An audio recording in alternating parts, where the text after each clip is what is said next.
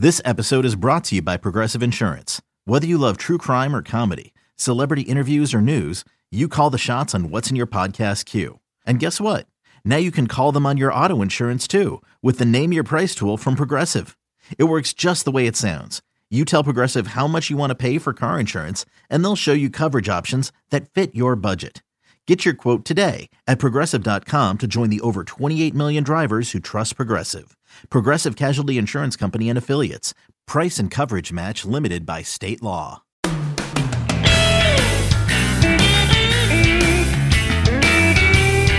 Hey, happy opening day. Minor League Baseball returns in 2017, kinda. Might as well. Let's just embrace it. It's opening day. Yeah, no, right. That's that's the same thing. Like I, I wrote a column thing. this week where it, it was uh you know, baseball is back. Didn't really feel like it went away, but it, it's technically back for those of us who are spending all of our time, you know, talking about minor league baseball. This Yeah. is this is the return of baseball after a brief hiatus. Exactly, which is you know that's uh that's a big thing for those of us who are obviously very badly in need of it. Um, but less than three weeks after the conclusion of the minor league baseball season, the Arizona Fall League season has opened play for 2017. And with that, we welcome you into the latest edition of the Show Before the Show podcast from MILB.com. I am Tyler Maun. He is Sam Dykstra. We're going to talk a whole ton of AFL today. Uh, the season opening last night, we're recording on Wednesday. Season got started on Tuesday. There is a lot of talent on all of these rosters. We'll look at some of that, look at some people who may surprise you, some people who might have big seasons coming up in 2017 in the AFL. You know, the other night, it comes so perfectly into focus when you watch something like Game 3 of the National League Division Series, see Cody Bellinger go off, and remember, oh yeah, last November he was on this podcast as an AFL prospect. That's how close some of these guys are. So keep some of these names in mind because maybe in 2018 you'll be watching them steal the show in a Major League Baseball playoff game. But before we dive into this week's episode, thanks for tuning into the show before the show from MILB.com, wherever you found us at MILB.com slash podcast or iTunes or Google Play or the Stitcher app, wherever you found us. We appreciate it. And you can give us a rating and a review and a subscription. I checked the other day 35 ratings on iTunes. We're still a perfect five stars, Sam. There we go. I would love to get that bumped pumped. up. I would love to get that bumped up to 40 if Yeah, let's get it to 40. Let's Yeah. get five of you tuned in. We've got thousands of people every week. Five of you. Go give us a go give us a five star rating. Uh, the ratings are actually broken for anything other than five stars. You can't even do it. So if you were going to, just don't bother. But if you're going to go give us five, that works still. Yeah, that's that- fine. that's always acceptable. The five star button is not broken. Just in case you're wondering. Um, so with that, let's get started. Three strikes. We are all AFL this week, and we will get it rolling with uh look at some of these rosters in the Arizona Fall League.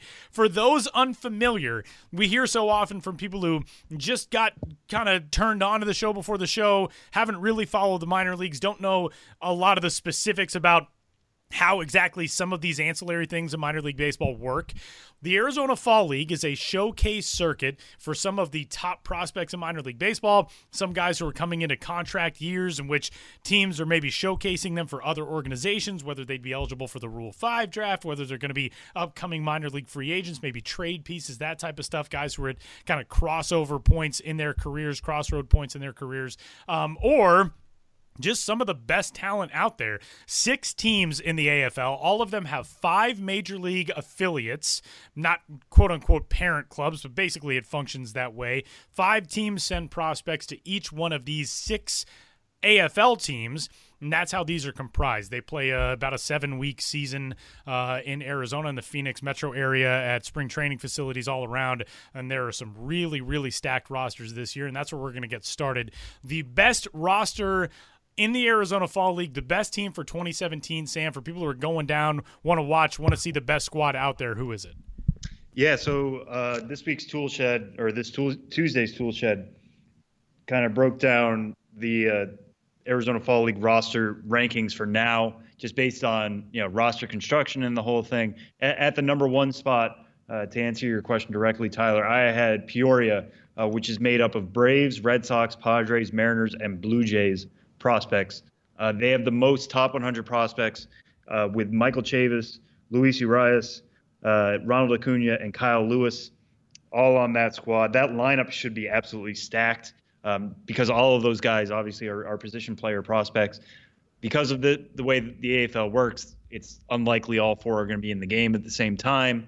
Um, although if they are, that's one star-studded lineup. Considering, you know, ha- you know, four out of nine starters have the chance to be top 100 guys, which is kind of insane. Um, any team that's going to have Acuna on it, obviously, is is going to be a must-watch team. The fact that he's surrounded by impressive bats makes it all the better.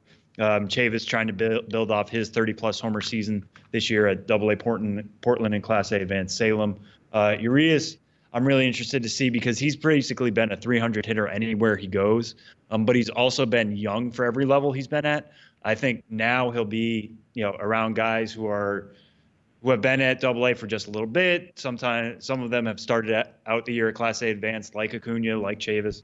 Um, so what happens when he's kind of age appropriate for a level? What does that mean for him? Um, I think he can certainly take off with the bat there. Uh, Kyle Lewis, I, I think Tyler's going to get into him a little bit later, so I'll kind of leave that be. But other guys in that lineup that will just be insane. Austin Riley, who had a really strong second half at Double A Mississippi after getting a bump there. Uh, Eric Filia, uh, Mariners outfielder, who hit 326 with a crazy 45 to 65 strikeout to walk ratio in the California League. Uh, Lourdes Gurriel, who you know signed a seven-year, $22 million deal out of Cuba with the Blue Jays. Um, and this yes, will be his biggest stage. The younger brother of Yuli Gurriel, in case you've right. been watching the Astros in the playoffs and you wondered, he is the younger brother. Right. So that's a very talented family. This is going to be the biggest stage yet of his career. How is he going to respond? Just so much fun, no matter who is going to be in that lineup on any given day. I think Peoria is going to be one you're going to want to watch. And then I say that, and then yesterday, uh, the pitching staff, um, started by Max Fried and Touki Toussaint, uh, the, those were the Fried got the start. Toussaint was the first guy out of the bullpen for Peoria. As a staff, they struck out 16 batters, I think, uh, or at least four Braves prospects combined to strike out 16 batters. So don't forget about the arms either on that team. Uh, second, I have Glendale. Uh, I'm not going to go through all of this, obviously, but uh, Glendale, they have the best pitching prospect in the AFL this year in Mitch Keller.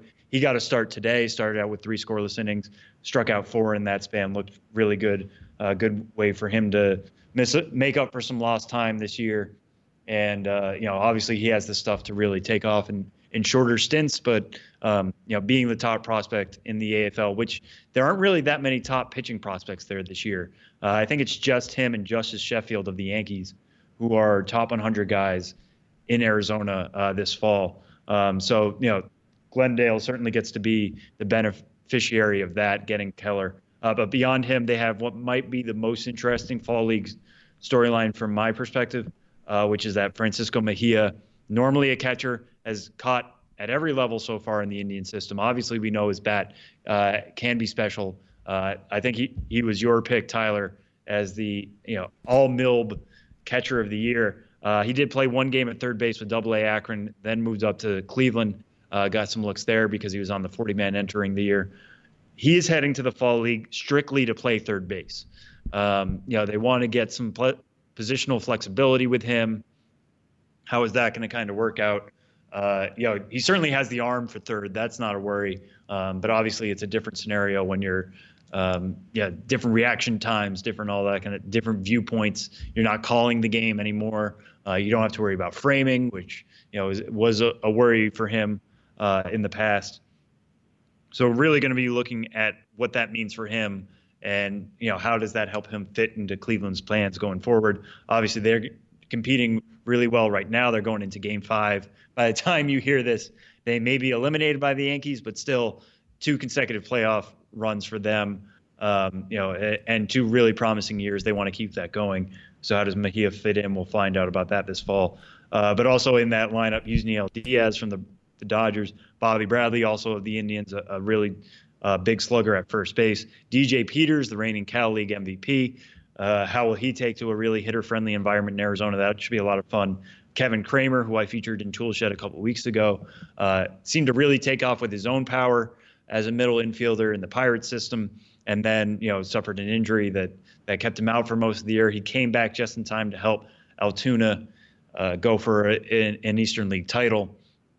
So that was a good way to end his season. Um, but he's going to be making up for lost at bats and missed time in the field. uh, between shortstop and second base in the AFL as well. So if there are two teams I'm going to be really looking at hard this year, uh, it is Peoria and Glendale. And overall, you know, there might not be the top talent that I think there has been in other years, uh, but that just means more of a learning opportunity, not only for us, but for everybody listening and watching and um, you know following the AFL this year. There might not be top guys you know, but there might be some that really take a hold, you know, of the situation. You know, AFL is is a microscope league. You know, everybody that's playing there, um, you know, they're going to be put on a, a little bit of a pedestal. They're going to be playing at a time, especially at the end of October into November, when Major League Baseball isn't going on anymore. Uh, more eyes can be on them. They're the only game in town, quite literally. Uh, you know, who's going to to take that, take advantage of that, and maybe become a top 100 prospect uh, going into the offseason or become a bigger part of their major league plans or become a big part in a, a trade, whatever. Uh, this is a big opportunity for a lot of guys, and some of which you know aren't big names yet can certainly become ones because of the uh, opportunity afforded them uh, here in the next six weeks or so. Yeah, that was kind of talking about you know high level talent guys, guys that are maybe being showcased for other organizations. The other thing, guys making position changes, that's a big component of the AFL too, or guys at least trying to get exposure and experience at other positions. So something to keep in mind, uh, you know, in a circumstance like Sam described. And there is uh, one interesting thing about that really, really talented Peoria roster that Sam pointed out in his toolshed preview of this year's AFL two catchers on that roster, Alex Jackson and Max Pentecost, who were both taken in the top 11 picks in 2014, number six and number 11 overall. Those guys are both on that roster, and those are both guys that people have been waiting for a while now to see if they're going to turn into anything, uh, at least at the catching position, that could resemble a very effective major leaguer, the hopes that came along with them when they were drafted. So that's going to be an interesting wrinkle on that roster as well. Um, strike two, Sam. Last year, we saw Gleyber Torres dominate the league. Every year, it seems like there is one guy who just blows up in the AFL. Somebody who was already talented and highly regarded going in, but for whatever reason, playing against really good competition is able to te- take even that next step. Your most valuable player pick for the AFL in 2017 is who? Actually, before I give my pick, I guess to kind of extend the uh, the drama here a little bit, I do want to go through you know previous AFL MVPs, at least in recent memory. Uh, you brought up Torres, obviously had a great year in 2016, took the MVP award. You know, is now in the conversation for top overall prospect in the game. Certainly carried that forward to the beginning of this year in 2017 before Tommy John surgery. Um, but there is a little bit of a history here. So you mentioned Torres. Adam Engel was the AFL MVP in 2015. Uh, he was known as primarily a defensive center fielder with tons of speed. Uh, I believe his Twitter handle is still Man of Steel. Steel S T A L, uh, which is one of my favorite Twitter handles on that service. Um, but he took off with the bat there. Uh, obviously regressed a little bit back in the minors, but he's, you know, he got significant major league time this year. There's, there's no doubting that. Uh, Greg Bird was the MVP in 2014. Kris Bryant, you may have heard of him, MVP in 2013, and in 2011 it was Nolan Arenado. So some of the game's biggest stars have won uh, or you know some of the biggest stars or the next big star in Torres have won the AFL MVP. So this does mean something. Um, and, and, with that kind of in mind, my pick is, is Chris Shaw of the San Francisco Giants. Uh, you know, he's a top five prospect in that system, uh, a system that's a little bit down right now, uh, as, is the major league team. Obviously, they did not have a, a great year there, um, finishing at the bottom of the NL West. But Shaw seems like particularly geared to do well in the fall league. The only reason he's there is because he was drafted as a first baseman, uh, used primarily as a first baseman in his first two seasons in the minors. This year, the Giants moved him to left field.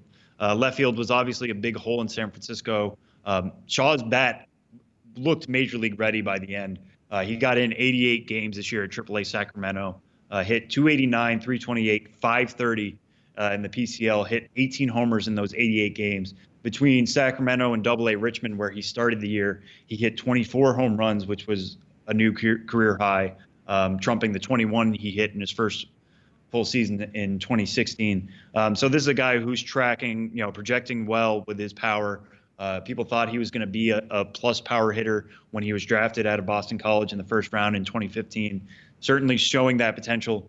Um, the fact that his bat is probably major league ready, it means he's coming you know, to the fold with more experience than some of these other AFL guys. You know, you your Acuna's who, who just reached Double A, your Chavises who haven't even seen Triple A yet, and you know, going down the line. Uh, most of these guys haven't even seen that level of competition yet. Never mind, played 88 games there. Uh, so the fact that Shaw has gotten that level of experience and that level of success certainly points well in his direction. Uh, the AFL is certainly a hitters league. It's certainly a power hitters league. Um, you know, mentioning Bryant and Arenado, the way they they took off, Bird, the way he took off there in 2014. Um, so he seems uniquely positioned to do well here. Uh, you know, I don't I don't think his play in left field uh, will necessarily affect his potential to win this award. I think he, he can certainly put up some really, really big numbers here and take that next step. He was certainly trending this direction as well. He, he looked better in August than he did in July uh, back in Sacramento. Um, in, in terms of why I'm picking him, there's certain, you know, Mitch Keller might be on the list just because I think he can put up some really dominating numbers. Uh, but no AFL pitcher has won the MVP award since Tommy Hanson in 2008. Uh, it's just tough to get enough innings with there being so many pitchers, so many guys trying to you know work their way uh, or trying to get their amount of work. Um, you know, you look at these pitching staffs; they are rather big. Um, it, it's tough for for pitchers to get enough work to make this award a viable option for them. Um, so you're definitely going to be looking at a slugger who's going to take that, and I think Shaw kind of fits that mold really well. The uh, the guy who I'm going to take is somebody we've talked about on the show a lot, and that's Kyle Tucker, the prospect in the Houston Astros organization, the outfielder who finished the year with Double A Corpus Christi. And Kyle Tucker has just been one of those guys who has excelled at every single level where we've seen him so far. He started the year this past season with Class A Advanced Buies Creek, 48 games there, a 932 OPS, nine homers, 43 driven in. Then he jumps up to Double A Corpus Christi in the Texas League 72 games there, 16 homers, 47 driven in. The OPS is 837, and just seems like one of those prospects, elite level prospects, get better as they climb the ladder in the minor leagues, which seems oftentimes counterintuitive because it's always supposed to get more difficult. But guys, for whatever reason, some of the best talent gets better when facing other talent that is similar in stature.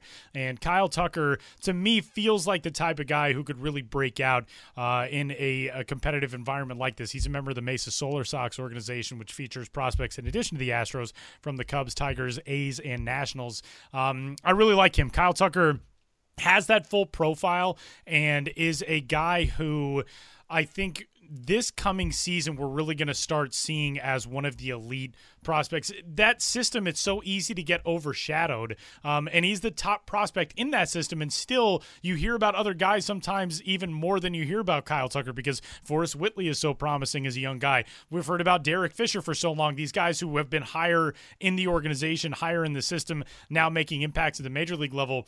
It seems odd to say but Kyle Tucker, in some ways, I think flies a little bit under the radar just because of how much talent has come out of that system in recent years. You start thinking to yourself, like, what could the Astros possibly have left? They have somebody like him. That's a blue chip guy. Um, I really like Kyle Tucker as a, a, prospect. He's number seven overall in MLB.com's rankings uh, coming out of the 2017 minor league season. And I don't know, going into the AFL, sometimes you just get a feel for who is going to be successful and who may have an uphill slog. And uh, Tucker just feels like one of those guys who could really put his name out there even more than it already is. Yeah, and what, what I like about Tucker is, you know, he's got the power potential and the speed potential, um, and, and, the idea that he can maybe hit, you know, 10 home runs while he's down there and steal 10 bases is certainly right. going to look good for an MVP profile. Um, but th- I think the other thing he has going for him is – just before opening night, uh, Victor Robles of the Washington Nationals was supposed to be on that team with him on that Mesa team, and he is still with the Nationals. He was on the A, the uh, NLDS roster, um, so obviously he's not going to be in Arizona. They took him off the roster. Uh, the Nats have said there's a chance he could head down there eventually. Um, but obviously, he's not going to be there for the start of the year. They'll see how deep they go in the postseason, yada yada yada. So by the time you hear this, you know the Cubs Nats game is being played right now. The Nats season might be over by the time you hear this. We could hear he's going there this weekend, whatever. But uh, you know if they do make a deep run, Tucker won't be overshadowed by Robles. Uh, they're both center fielders right now. They're both going to try to get time in center field. And obviously, they can move around to the other spots as well. Um, but the fact that Tucker is now the guy on that team as opposed to being a guy next to Victor Robles uh, certainly helps his case in some, you know, in the award discussion or just the the limelight discussion that he'll get in the fall league. That is a really, really talented outfield group from Mesa. Um, and those are uh, some of the names to keep an eye on for possible huge 2017 AFL campaigns. The AFL also oftentimes provides an opportunity for guys to come out of nowhere and put themselves on the map in ways in which maybe prospect people have not seen them before. And it's also an avenue for guys to rebound, guys who have had struggles, whether it be through just ineffectiveness or injury or what have you. Um, Sam, who is somebody that you're looking at as a prospect who could surprise people in 2017 for Strike Three? Yeah, I'm gonna I'm gonna give you two names. Um, one very quickly um, while we're talking about that Mesa outfield. Uh, when you know the Nats announced that Victor Robles wasn't going to be going to the AFL, they announced his replacement was going to be Daniel Johnson. Uh, who had a stellar first year this year, you know, with with uh, the national or in the national system. You know, he was coming out of New Mexico State. There were thoughts that you know he could be. He's you know got top of the line speed. He's got a really good arm. Uh, he could be a plus center fielder at the very least. He's going to profile and right, uh, but kind of be a light hitter. You know, how is that going to kind of figure itself out? He actually hit 22 home runs this year between Class A Hagerstown and Class A Advanced Potomac. Stole 22 bases, so he was part of that illustrious 2020 club, uh, which you know had a lot of really good players in it this year. And you know this is his chance. Yeah, they started him out at Class A Hagerstown, uh, which for a college guy isn't exactly an aggressive assignment. And he certainly took to it, hitting 300 there with 17 homers in 88 games. Um, but that's you know a note we have to have on his profile is that he dominated lower competition. If he can hit a bunch of homers, steal a bunch of bases, do everything what he did in the South Atlantic League and Carolina League this year in the Arizona Fall League, you're going to see his stock climb even higher. Uh, even if it's you know for a short six week span, you know he has a real opportunity to show the numbers he put up this year were real. They were not just a product of you know non-aggressive assignments, passive assignments uh, and the, the, the idea that his power is real now and all that kind of stuff. It's a real uh, chance for him. The other one I'm going to offer, who I, I think we, nobody has really talked enough about, is Andrew Knizner, uh, who is going to be on that surprise team uh, out of the St. Louis Cardinals system. He was a seventh round pick last year out of NC State. Uh, really took to both aspects of the game. He's a catcher, uh, but he hit 302 this year with an 820 OPS, 12 homers in 95 games. That's fantastic. Obviously, uh, you would like that out of any position player, but the fact that it comes as a catcher for him is really, really good. He did he put up those numbers at Class A Peoria and then skipped a level, jumped to Double A Springfield. Actually hit better at Springfield than he did in Peoria, hitting 324 with an 833 OPS in 51 games there. So he seems primed to to do well offensively in the fall league. But not only that, he threw out 45.1 percent of attempted base stealers this year between those two levels, which is a crazy good number. So he's he's rounded himself into a really good all-around catcher. Uh, the, the Cardinals already have one of those, you know, in their system. Uh, it's still considered a prospect in Carson Kelly. Knizner could be that next guy. He could be on a faster track than Kelly. Kelly moved from third base to catcher. Knizner's a little bit more of a uh, natural, you know, catcher. Um, but the fact that he performed so well in those two aspects, uh, you know, the scouting reports obviously, like I said, he was a seventh round pick last year. So a lot of teams didn't see that much out of him. Um, but, you know, this is how you put yourself on the map. And if you can carry this to the fall league, you know, these, these are type of performances in which we're talking about a top 10 catcher in the minors, never mind, you know, a, a good catcher in a system.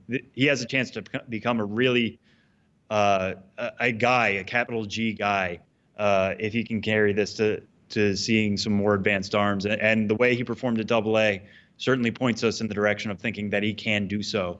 Um, so I'm going to be excited to see what happens to him over the next six weeks.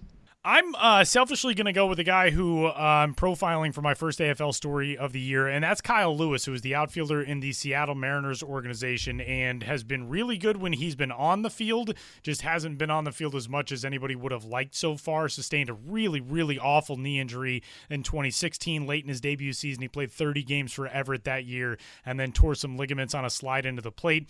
Surgery to repair those, but then this year was limited soreness, later on a bruise in that same leg that he suffered in his first game back after the injury. Ended up in 2017 only playing 49 combined games uh, between Class A Advanced Modesto and rookie level, uh, the rookie level AZL Mariners when he was coming back from the injury. But the ceiling is extraordinarily high for Kyle Lewis. He's the top prospect in that system, taken out of Mercer University in 2016. He was the Golden Spikes Award winner as the top collegiate player, a guy with a really, really diverse profile. I mean, every grade across the board for him is 50 to 60. He's got major league plus tools, it seems like, in almost every category. And what the AFL does is it gives guys a chance who have not gotten innings to do some makeup work and get themselves ready for the following season. So for Kyle Lewis, it's only been 49 games played this year, only 79 games played so far in his minor league career. But go out you're kind of in an advanced level. Uh, you're you know sort of cramming things in um, in a, a, more challenging environment to borrow a kind of an academic comparison and that can help you in, in the long run get ready for a season that follows. So for somebody like that coming off of an injury i feel like being healthy and ready to go, Kyle Lewis is going to be a scary guy to contend with. And still, all the time in the world. He's only 22. He's just over a year out of the draft. Um, and you hope that the knee injury is something that's behind him. But put together a good AFL, put together an offseason full of rest and getting better for 2018. And I think next year really stacks up pretty well for him. Yeah, no, he's definitely falling under that category of you know this being a chance to show that he a that he's healthy and that he can really produce again.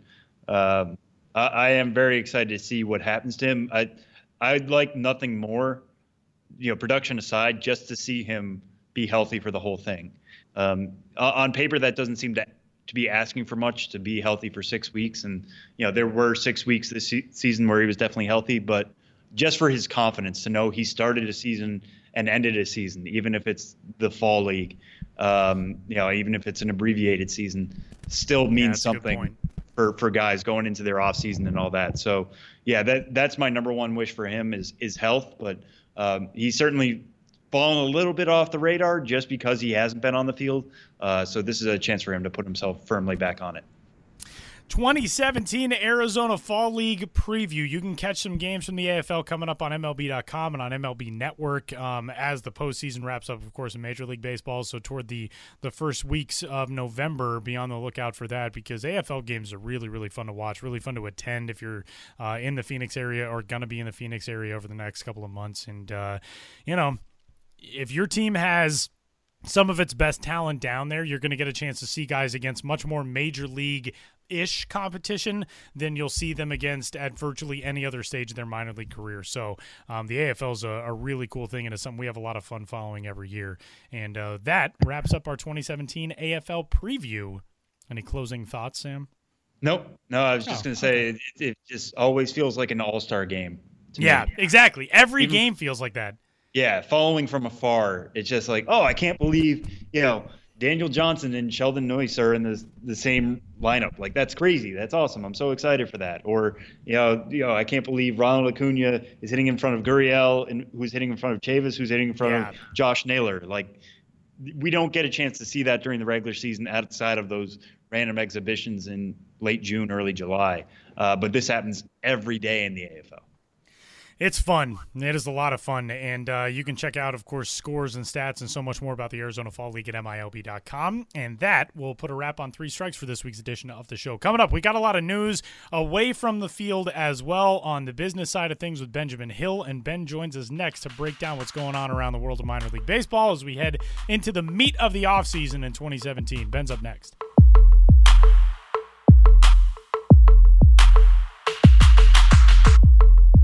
Bringing in Benjamin Hills, we talk some business of baseball, some ballpark news, some affiliation news, um, stuff the uh, the offseason minor league hot stove on the business side kind of starting to, to get rolling. Hi, Ben. Hi, Tyler. Hi, Sam, who is sitting next to me, and Tyler, who is not sitting next to me. sadly, as always. Um, well, Ben, we got some news yesterday that was um, not unexpected. We've been kind of expecting to hear something on this front for a little while, but kind of unexpected in some of the details. The Las Vegas 51s are reportedly in 2019 going to be moving into a new ballpark for which the naming rights were agreed to at a price tag of $80 million over 20 years with the Las Vegas Convention and Visitors Authority. Um, ballpark will be located in the Summerlin neighborhood, which is a little bit west of downtown Los Angeles, of, of Las Vegas, um, but still it seems a lot of specifics left uncovered, but this looks like the next step for the Las Vegas 51s franchise, which has been in Cashman Field for so long, right now is kind of the the one bringing up the rear is in terms of Pacific Coast League ballparks. What all do we know about this situation right now? Yeah, well, first of all, um, yeah, Cashman Field opened uh, 36 years ago, years ago. It is the oldest ballpark in the Pacific Coast League. Uh, I visited there in 2016, and you know what they say is true. It has its own charm for sure. It's located kind of close to uh, you know old you know old Las Vegas off the Strip, um, but it is a very out of time or out of step ballpark, especially in AAA right now. Um, definitely on the player development side, but even on the fan amenity side, um, you know, time has passed it by, and there's just been infrastructure issues with this ballpark. You know, some pretty unflattering stories through the years involving you know sewage problems and things like that. So it's been a priority within the PCL. You know, if you're talking on a, a league-wide to-do list, it's um, you know get a new ballpark in Vegas. Obviously, um, you don't want to lose Vegas as a market. It's a big market. It's a difficult market because there's so much to do there. You know, you often see teams struggle in markets in which there's uh, so much competition for the uh, entertainment dollar. But um, you know, so this has been in the works for years. Uh, you know, one plan or another, or this or that, to try to build a more you know state of the art, appropriately you know Vegas style ballpark for the 51s and it looks like we are now closer to this happening than uh, we ever have been uh, before with the deal you mentioned that was announced uh, yesterday. I'm talking on Wednesday, so on Tuesday. Um, uh, kind of unorthodox that uh, the big chunk of the money is coming via a naming rights deal with the uh, Las Vegas Convention and Visitors Authority that previously used to manage Cashman Field. And you know, I'm still working out the details. I don't quite understand how all these relationships uh, are working, and uh, but it's going to be a, an 80 million dollar naming rights deal, four million a year, which is going to go a long way toward funding the uh, you know construction of this ballpark and you know getting the pieces in place to make this a reality. The um, the team is owned by the Howard Hughes Corporation, which also, you know, it was Howard Hughes himself who uh, um, created essentially Summerlin, the neighborhood where the ballpark will be in. I don't know if you call it a neighborhood as much as a viable, you know, almost mini city yeah. in itself. It's a planned community. Howard Hughes bought the land in 1952. Um, now the um, population there is almost 100,000. It is uh, a very affluent area, and also the uh, Las Vegas Golden Knights, the new hockey team, has a practice facility there. So this would be part of a larger sort of sports complex area. So you know, a lot's falling into place, and right now the plan is to break ground early in 2018 uh, with the goal of opening in time for 2019. And uh, you know, it's always tough with these construction timelines, and you know, it's it's like writing a paper in college or something. No one starts ever seems to be able to start with uh, plenty of time to get it done. It's always uh, working to the last second. But we are uh, really looking toward 2018 right now as very potentially uh, being the last year at Cashman Field and ushering in certainly a, uh, a new era of minor league baseball in Vegas. And um, yeah, so a lot of a lot of moving parts here. I you just did my I, best. What I find really interesting about it is we hear about naming rights deals at every level of sports and every sport at college and professional, and sometimes you get these crazy, weird, wacky names or something that just sounds way too corporate.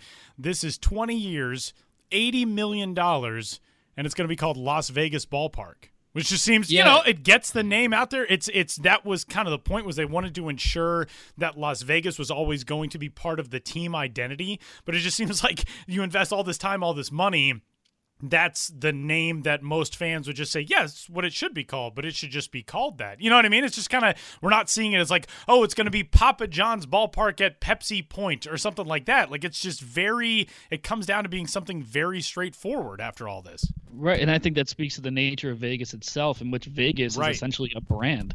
and, um, you know, and, yeah. and, this is the convention, uh, Convention and Visitors Authority saying, you know, what we want our brand is Las Vegas. Uh, as I saw. Um, one of the authority members uh, in one of the local papers said something like, "Our job is to get heads in beds." um, you know, filling up those hotel rooms, getting visitors, and they think something like this uh, is part of that. Uh, you know, there's a lot of space to fill in Vegas all the time in terms of getting people to visit, getting people to spend their money, giving people things to do. Um, you know, not just for tourists but for the residents. And uh, Vegas is the brand itself. So you're right, Tyler. I, I can't come up with any really applicable. Um, you know scenario uh, such as uh, this one that's falling into place, both with the amount of money involved for the naming rights deal and the fact that uh, it's a decidedly non-corporate sounding name for sure. Um, Las Vegas Ballpark sounds like the name you'd give it until a naming rights deal right, is right, actually exactly. in place, as opposed to the name that it's given because a naming rights deal was put in place that puts the whole project in motion and towards uh, a pretty viable reality at this point. Well, just looking at the artist rendition of what the ballpark is going to look like, we have this on the site for anybody who wants to go check it out. But in the corner, it has Las Vegas in like the Las Vegas font, which Right, I don't know any other city that has like just a brand to it in the way Vegas does in terms of a, a logo, a style, uh, a uh, you know promotional campaign in the way that Vegas does. So that's probably what this is all going towards, right? Yeah, I mean, yeah, you see just like in the commercials, what happens in Vegas stays in Vegas, what have you, and you have the same font branded right there on the ballpark. Right. It's it is, it is interesting.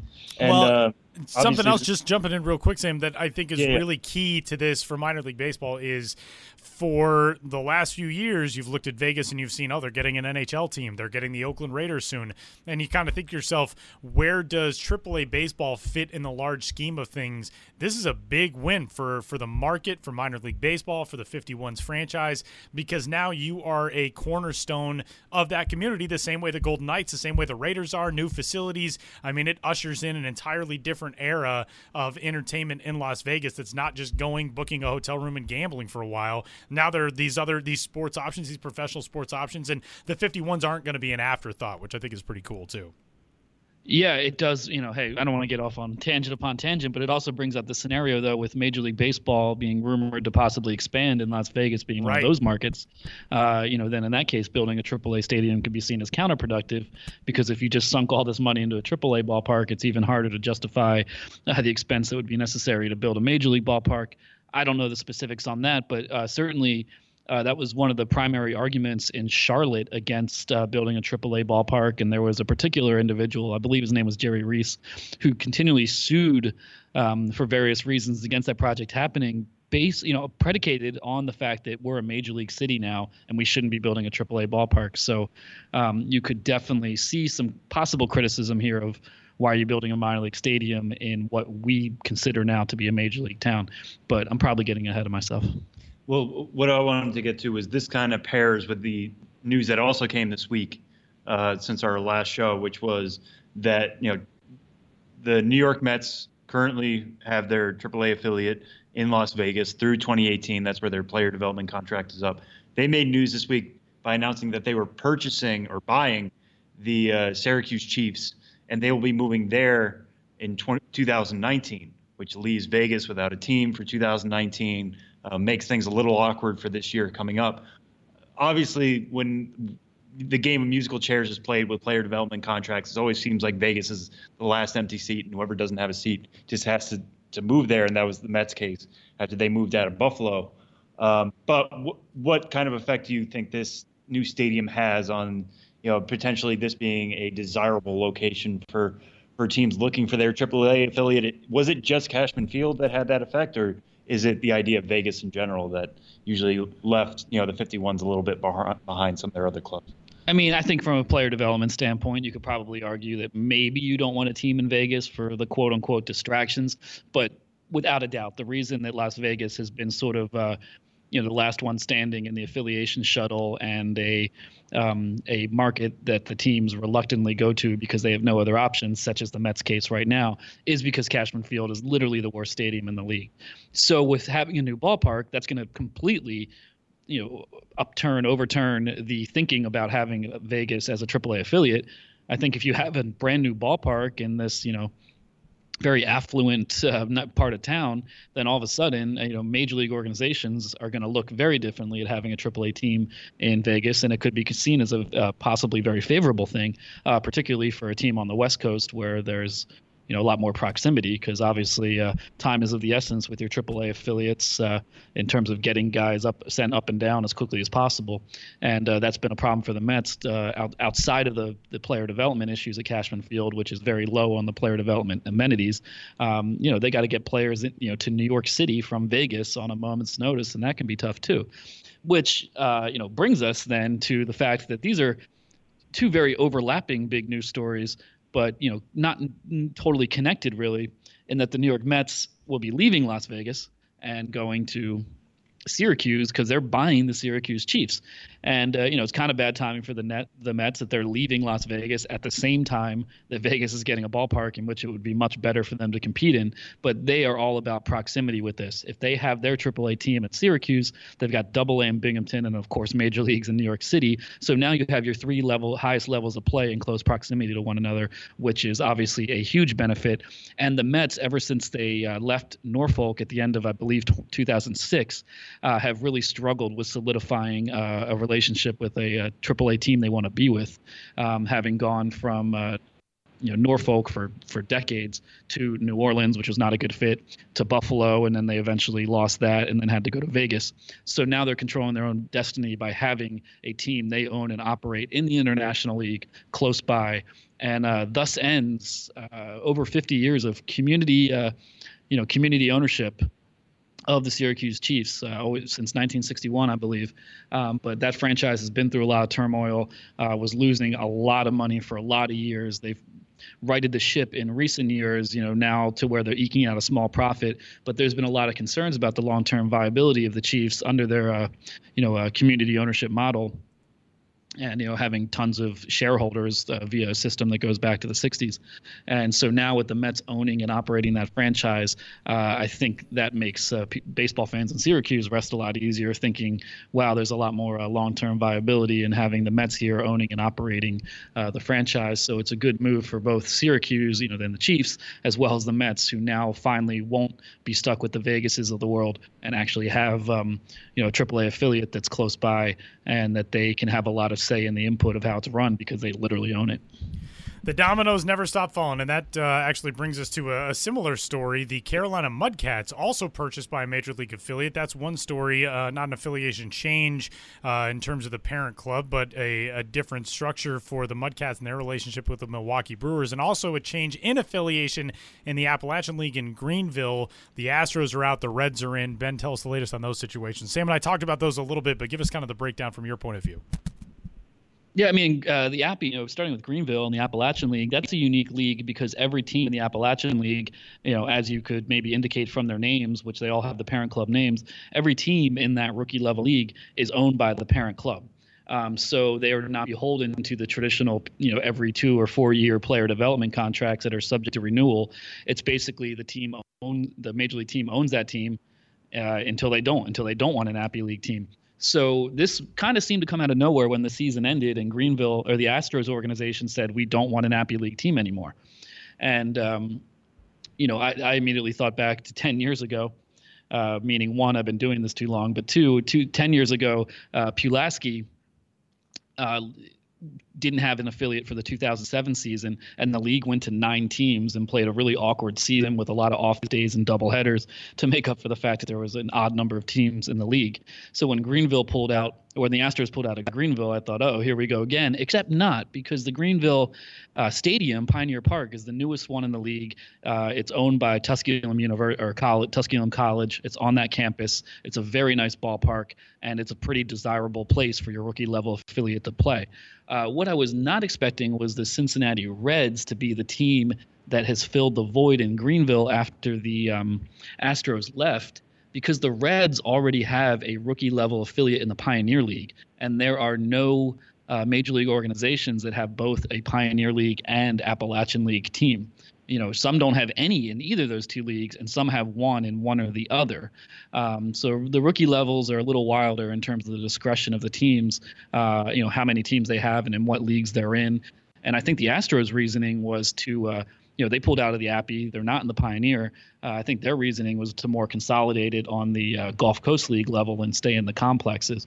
Um, but the Cincinnati Reds stepped up on the other direction, saying, "Hey, we're going to have a Pioneer League team, uh, the Billings Mustangs, and also on the same level of play in a different league. Now we're going to be in Greenville. They're going to be the Greenville Reds." So, uh, you know, the Appy League staying strong, ten teams, and I'm glad to see that.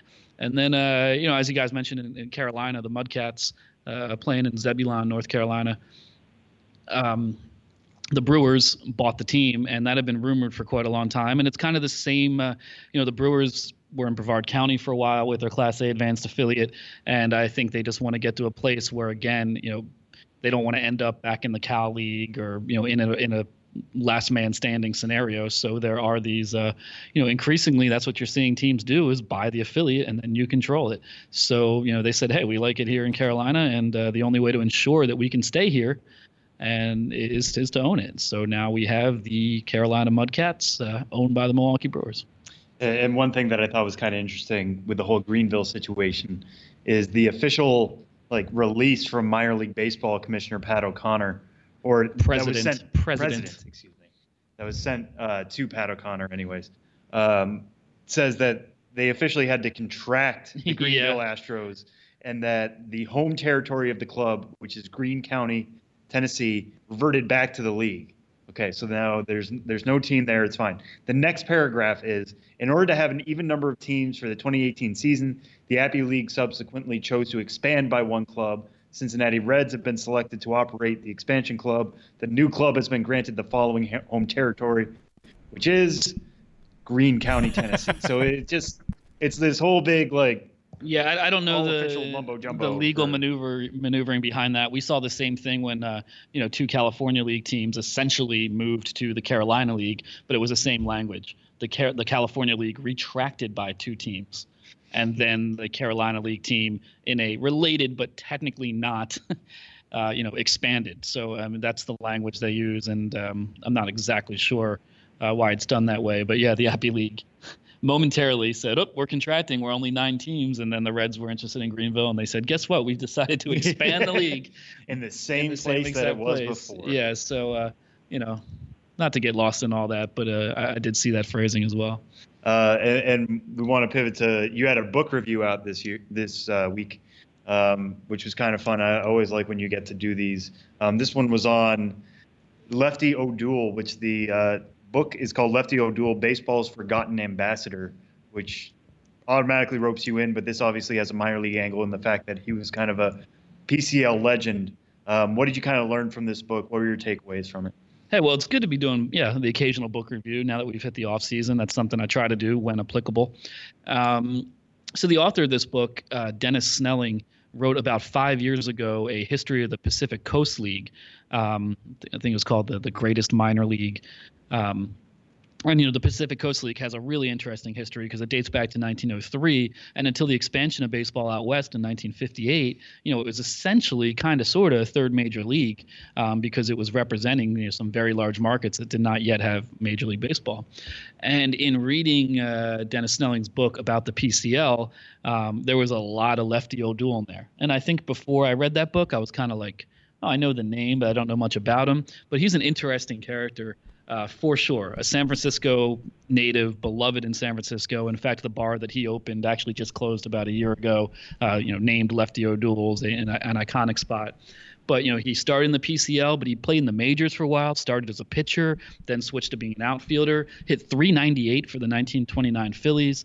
Um, but his career, in terms of going back between MLB and uh, PCL, between being a pitcher and a hitter, you know, you don't look at his overall stats and think like what an all-time great. But when you think about the fact that he did it at different positions in different leagues and at the same time went on to manage in the PCL for years and to now say, you know, to go to the book specifically that Snelling wrote, you know, Lefty O'Doul, baseball's forgotten ambassador. That title is a reference to the fact that you know he visited uh, Japan on a barnstorming tour, uh, I believe initially in 1931 and then through the rest of his life over the course of decades was a huge advocate of you know being essentially a, a diplomat and uh, bringing baseball to Japan and uh, forging relations between those two countries um, with uh, a shared love of baseball. And obviously um, a big part of that is World War II was in the middle of this time period, and Lefty O'Doul in 1949 was a big part of a trip back to Japan in the wake of World War II that really did a lot to help re-solidify uh, the country's relationships. So you look at Lefty as a San Francisco icon a uh, player, an outfielder, a pitcher, a hitter, a hitting coach. He loved to talk about hitting. You know, he, he was an early influence on Ted Williams and Joe DiMaggio, um, and again a baseball ambassador and really a gregarious, lovable guy, a guy who had a love for humanity. So um, there's a whole book about him if you'd like to read it, and I have a short review of it on uh, MILB.com. But um, this is a really quality book um, in the realm of baseball books. Uh, Dennis Snelling's Lefty O'Doul, baseball's forgotten ambassador. So now that we're hitting the off season, I know the playoffs are still going on in MLB, but hey, we're the minors. That's the off season. Uh, looking for books to read. Uh, definitely a minor league angle with this one in the Pacific Coast League. Lefty O'Doul, baseball's forgotten ambassador by Dennis Snelling. Books, check them out. Check him out. They're always good. He's Benjamin Hill. He's always good. He's at Ben's Biz on Twitter. The blog is bensbiz.mlblogs.com. What do you got coming up on the site and the blog? Hey, on the blog uh, today, as I'm speaking Wednesday, I put my penultimate uh, on the road post up there. Still getting uh, some in season content out there, uh, dealing with the Buies Creek Astros, and I have my last post written, which will be about my designated eater and the food at Buies Creek, and that'll come out this week. And um, so they've been trickling out, but um, please keep reading the blog. These uh, road trip sagas keep going, and they're actually just about to end. But uh, read the blog, get in touch with me with feedback about anything. Um, I like to hear from everyone, especially during this uh, slow time of year in which I forget that anyone knows who I am or likes me, and I'm very sensitive. So until uh, the winter meetings, until the winter meetings, then I'm the greatest of all time. Go around any corner without Ben getting a shout out from somebody. Right, right. But I'm very fragile, and I forget that when I'm here in New York and alone and cold, and no one knows who I am. So uh, Twitter at Ben's Biz, get in touch. And if you have any off-season suggestions, just about fun ways to do this material and uh, you know things you'd like to see, get in touch. I'm a man of the people. Do it. He doesn't. He's not lying to you. It's uh, you can contribute to all kinds of good off-season stuff from Benjamin Hill, who again you can find on Twitter at Ben's Biz. And uh, Ben, we'll talk to you next week. You will.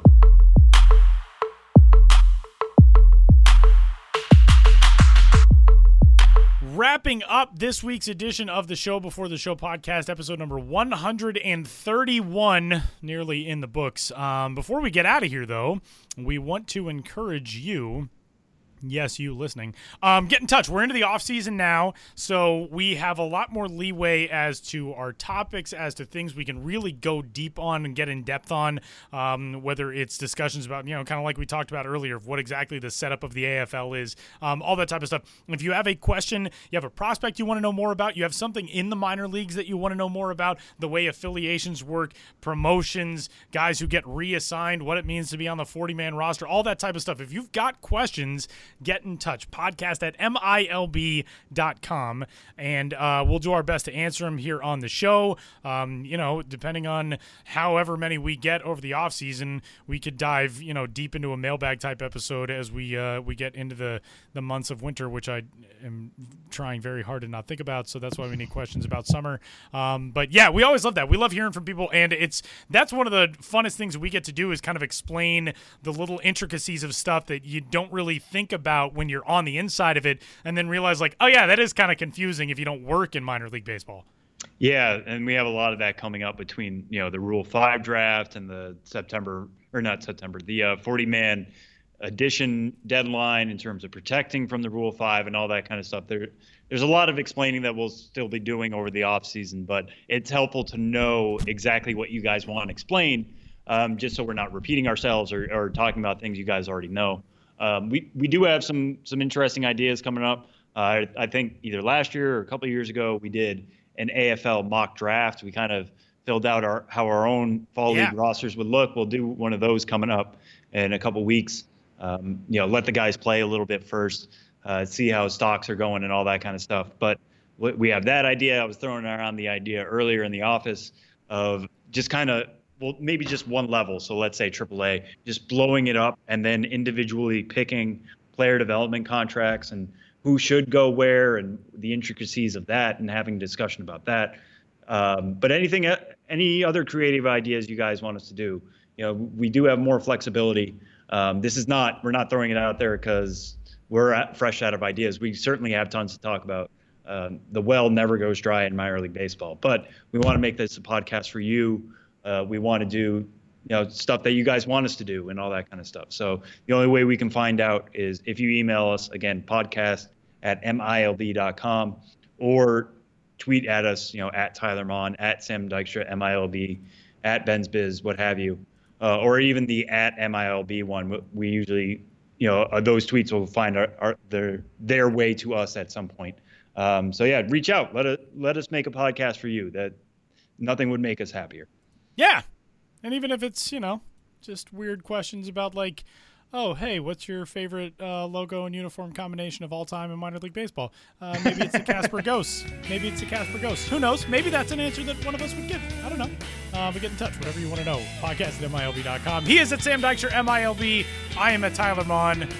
He's Sam. I'm Tyler. We'll talk to you next week.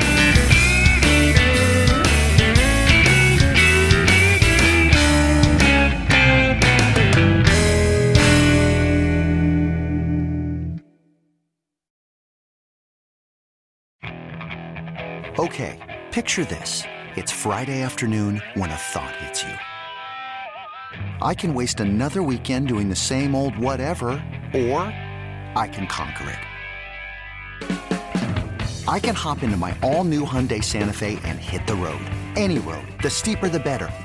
Because my all new Santa Fe is available with HTRAC, all wheel drive, so I can hit the trail without a worry in the world. Heck, with three rows and best in class rear cargo space, I can pack the whole family in with all our gear. We've got available dual wireless charging for our phones, so we'll never lose touch with civilization, and we won't lose touch with the primordial power of Mother Earth. So, which is it? Waste the weekend or do something a little more epic? And conquer it in the all new Hyundai Santa Fe. Visit HyundaiUSA.com or call 562 for more details. Hyundai. There's joy in every journey.